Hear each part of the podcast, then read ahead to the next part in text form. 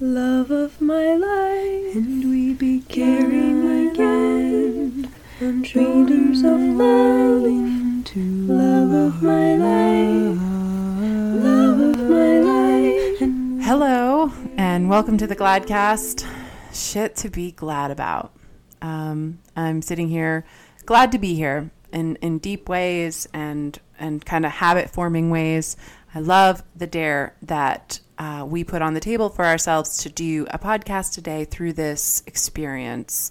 Um, so that's growing me, and it's also giving me a lot of uh, joy returns because I'm focusing more and more often on the stuff that is wonderful and extraordinary, and I'm bringing more of that stuff to me. Who am I? I am Natalie Marie, and this is my wonderful best friend and co host. Hannah Lee Bibaji. That's my new last name. Wait, what is your last name? BBZ? Bibaji. BBG. I don't know who this person is. My my best friend has a different last name. This is a new person who's doing a podcast with me. What a surprise! Wow. Peekaboo.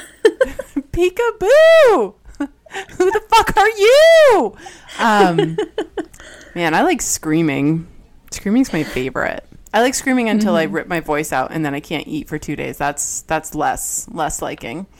Um, so, I uh, a lot of listeners uh, I know know a little bit about my mine and Hannah's background in poetry. Um, I was talking to a friend the other day, and I was writing a, a I was talking a, a sort of a list of things that Corona was inspiring me to want more of.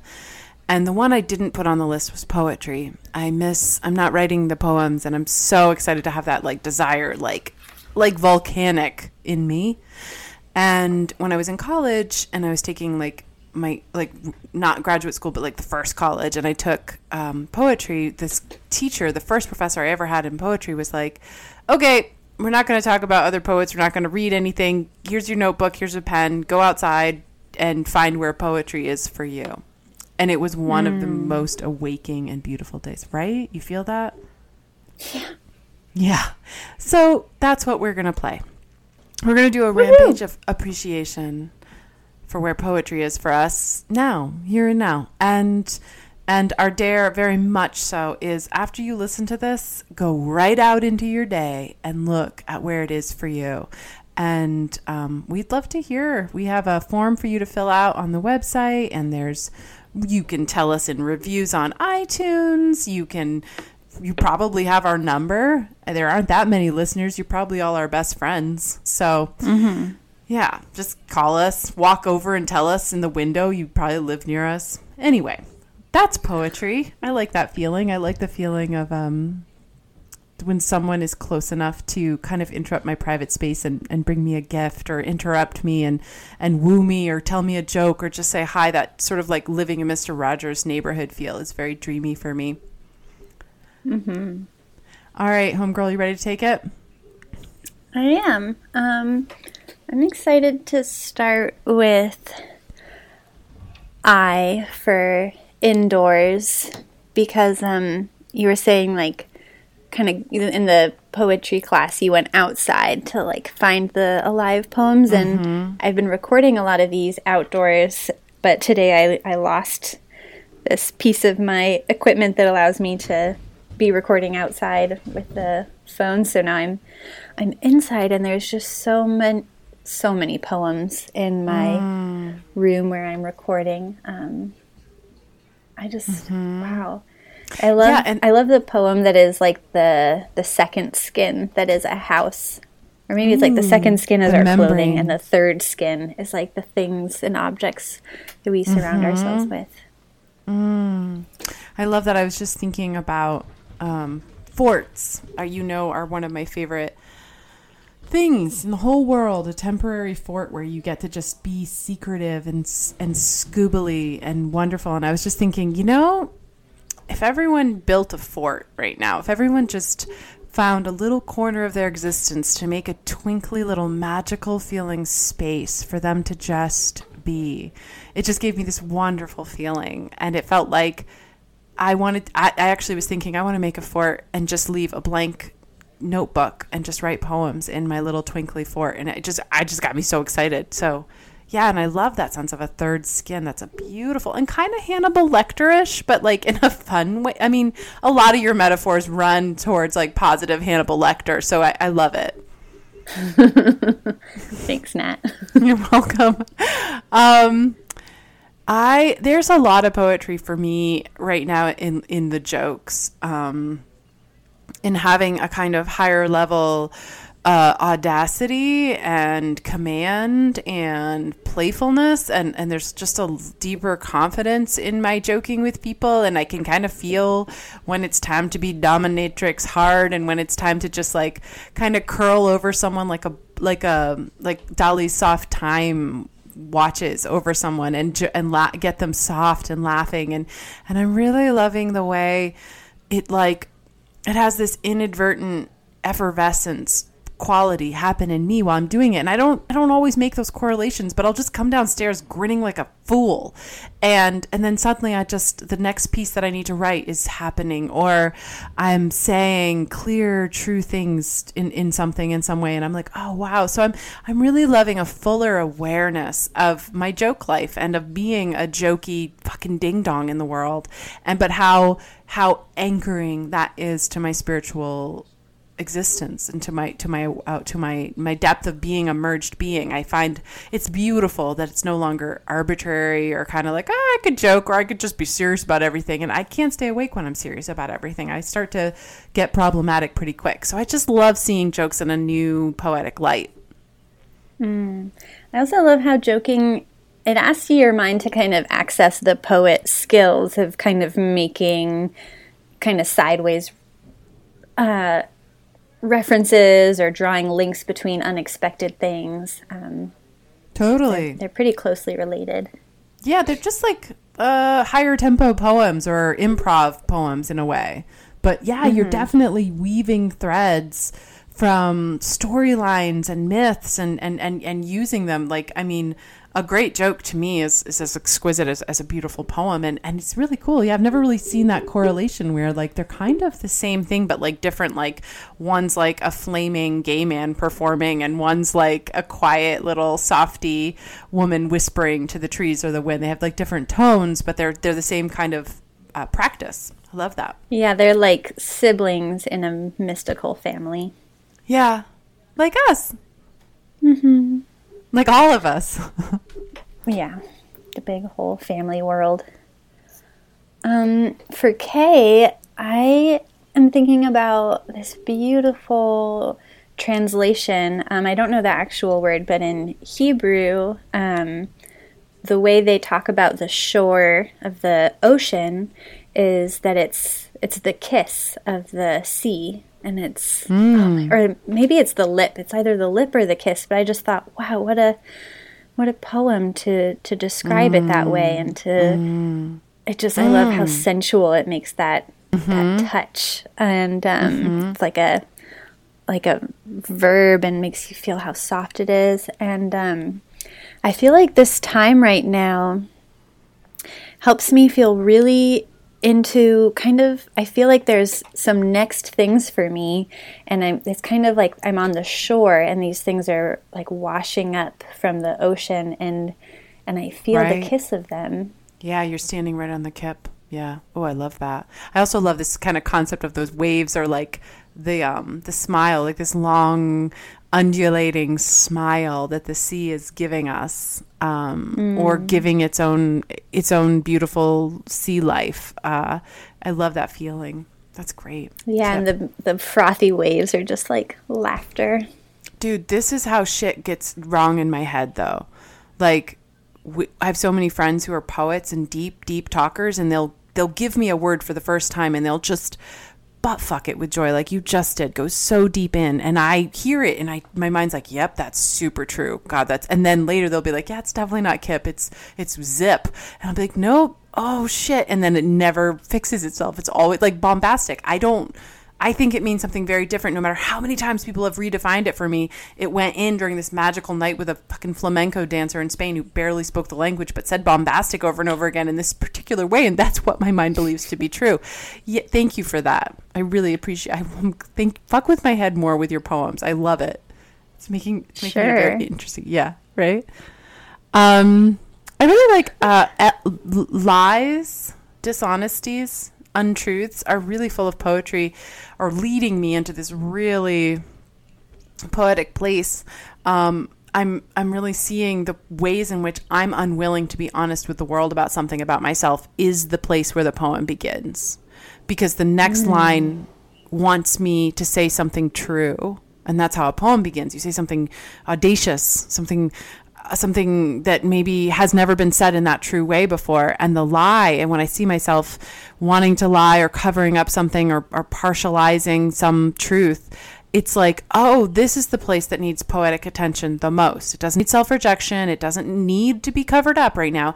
But it wants careful careful close in listening and a beautiful poetic attention to it. And so for me lies are kind of where where the poems are are, are uh, breeding, blooming up, kind of, and and you know, seeing it that way sounds really nice. When I catch myself wanting to lie, I feel pretty bad about myself for a hot second. But then this sort of creative awareness of it is really helpful.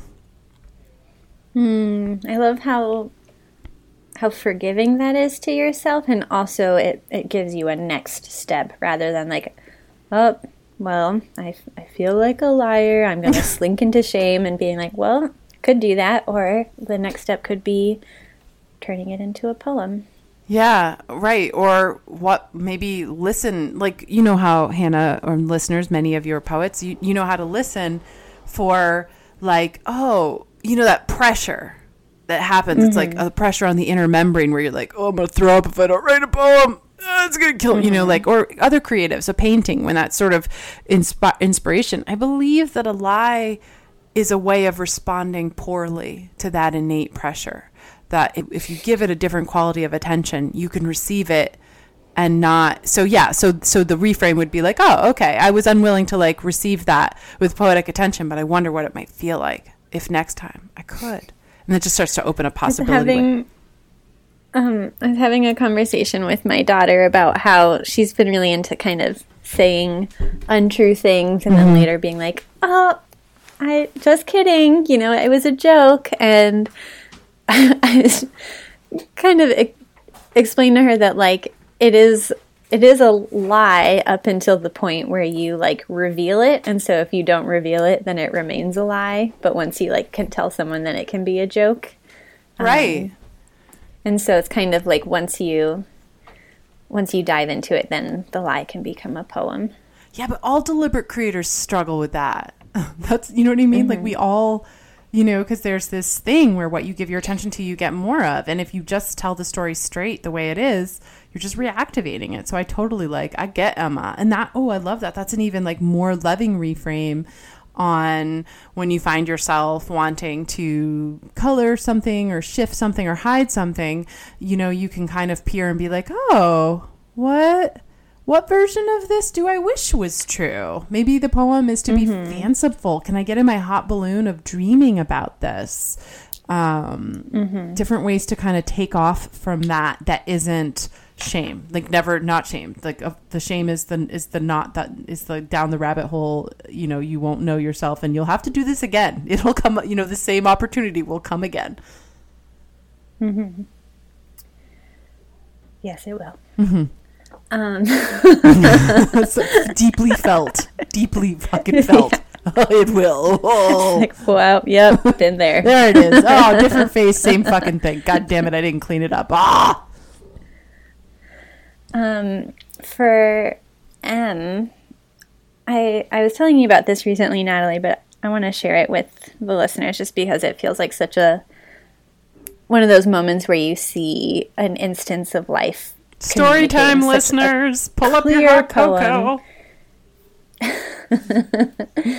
Um, my mom passed about six years ago, and for a couple years, her ashes were just in like a plastic bag in my dad's garage, and nobody felt good about that. But we were waiting until the whole, all the siblings and my dad could come together to release them into the world in some way that felt good to all of us. Um, and and right after she passed, I remember feeling like her spirit had rejoined all of spirit and that she was everywhere. And whenever I remembered, I could talk to her and access her spirit. Um, and then there's a really beautiful thing. A couple years after she passed, we went to the beach and we had a beautiful ceremony and we released the ashes into the ocean. And as that happened, as I was releasing them into the water and then walking back up onto the shore, I felt I felt that her body had joined the mm. earth body and the way that I had felt like her spirit had become mm. everywhere. I felt that her body had become just synonymous. It was the same as like the Mother Earth body. And mm-hmm. so whenever I remember, you know, I can sometimes long for she had such a big, beautiful, soft bosom and was so great to snuggle into. And mm. sometimes I'll miss that and then I'll remember that she's everywhere and I can I can lay down on anything and it's it's her. Mm-hmm. And I love that you're getting a big soft bosom. I am. My buzzies are growing daily, y'all. You're becoming like the epic huggable woman. That what a fucking sell like good job. Good job on that. Thanks. Thank you. I feel like I'm having like a second puberty right now. It's really fun. Yeah, like your boobs just came in in really slow increments. Yeah, there was like phase one, like the foundation laying that lasted for like the- 10 years. Mostly nips. Yeah. Yeah. That's sweet. But then you, but I also like, that's one version. But then like Francesca, like, ha- has been in a family of women who have a lot of junk in the trunk. And, you know, in a culture that likes that shape of a butt, we've gotten a lot of positive attention for our buns. And she's kind of felt left out when she was a young teenager and she had these little, what she described as meatball buns. And so she started like saying, I've got a big butt. I've got, and now she's like, a model with a big fat ass and she loves it. And i feel like mm-hmm. she just made her ass bigger with her mind. Like i don't feel like i think she did. And i think that you also were like you're always snuggling up on the ladies and being like i love your buzzies. I want bigger buzzies. And i think you just did it with your mind. Like you ponyoed your fucking tits bigger. So i'm really complimenting I really yeah, i know. You made yourself have magic big boobs. Good job Fuck, it's fucking Mm-hmm. Thanks. manifestation. I love that because a lot of people are really stuck. They think they, their body doesn't conform to their thoughts when it's just absolutely untrue. Our expectations, just because we've had that expectation. Um, Yeah. Can you can you tell the story of how you you changed that with your knees with that beautiful metaphor? oh yeah, totally. Um, my family has a history of like having shit shit knees, and my mom's had like surgeries, and everyone's like, yeah, by the time you turn thirty-two, your knees are gonna fall out, and you're just gonna have like crumbles, like all dusty crumbles. You won't be able to move. And I was like, whoa, and just like listening and being like, whoa. And I was a runner at the time, and then I started like hurt, of course, because I was just thinking about it and activating it, and I was hurt, hurt, hurt, and I was a distance runner, and I'd be like, oh my god, my running career is almost done. I was like late twenties. I was like, I'm done. I'm washed out. I've just got crumbles, and um. And then I was in a bar and I saw the late, the great Kobe Bryant doing this amazing jump. And when I watched him land, I was like, motherfucker, those knees are solid. He doesn't have crumbles. He has like bionic knees. And so I started, you know, I was just really new into Abraham at the time, new into deliberate creation. And I started like, as I was out walking, I would pick one knee that maybe didn't hurt and I'd be like, "Oh, it's happening. I'm getting Kobe Bryant knees." And I would just kind of nurture that attention and every time I felt uh um a feeling a twinge to the opposite, I would just like get vague about it and not give it any attention. And then I've, I've started to like one day I woke up and I went for a run or whatever and I was like, oh my God, it happened. Um, I got put Kobe Bryant knees and then I started to feel a light twinge of pain. I just stopped and I was like, oh no, it happened, but it's happening slowly. And I just like totally nurtured that belief. And then a couple months later, I forgot about it. I had, I have had perfect knees. I'm, I'm in my 40s now. I run, I dance, I party hard. Like I do whatever I want. I have like amazing joints, an incredible body all the time. And it's just because I learned how to kind of change, like how fluid our body uh, response is to our stories we're telling about it. So I have like a famous Kobe Bryant knees, everyone. I want you to know that. So. And it looks like that was our last story, and it's time for us to sing a song. This is a song that um, Hannah Lee was it Bumberfuck? What did you say your name was? Biba G. Biba G Bumberfuck wrote this beautiful song. Um, and I love this song within this episode because this song is uh, is an evocative siren prayer to to look for where poetry is for you. So enjoy mm-hmm. and go find where poetry is for you. I look up at the sky and the stars see me. I wonder if they're happy just to be so free. Ocean, ocean, ocean eyes. You are such a surprise. Hmm. Attraversiamo! Wait, that was the wrong word. What was the other one? Oh. Arrivederci.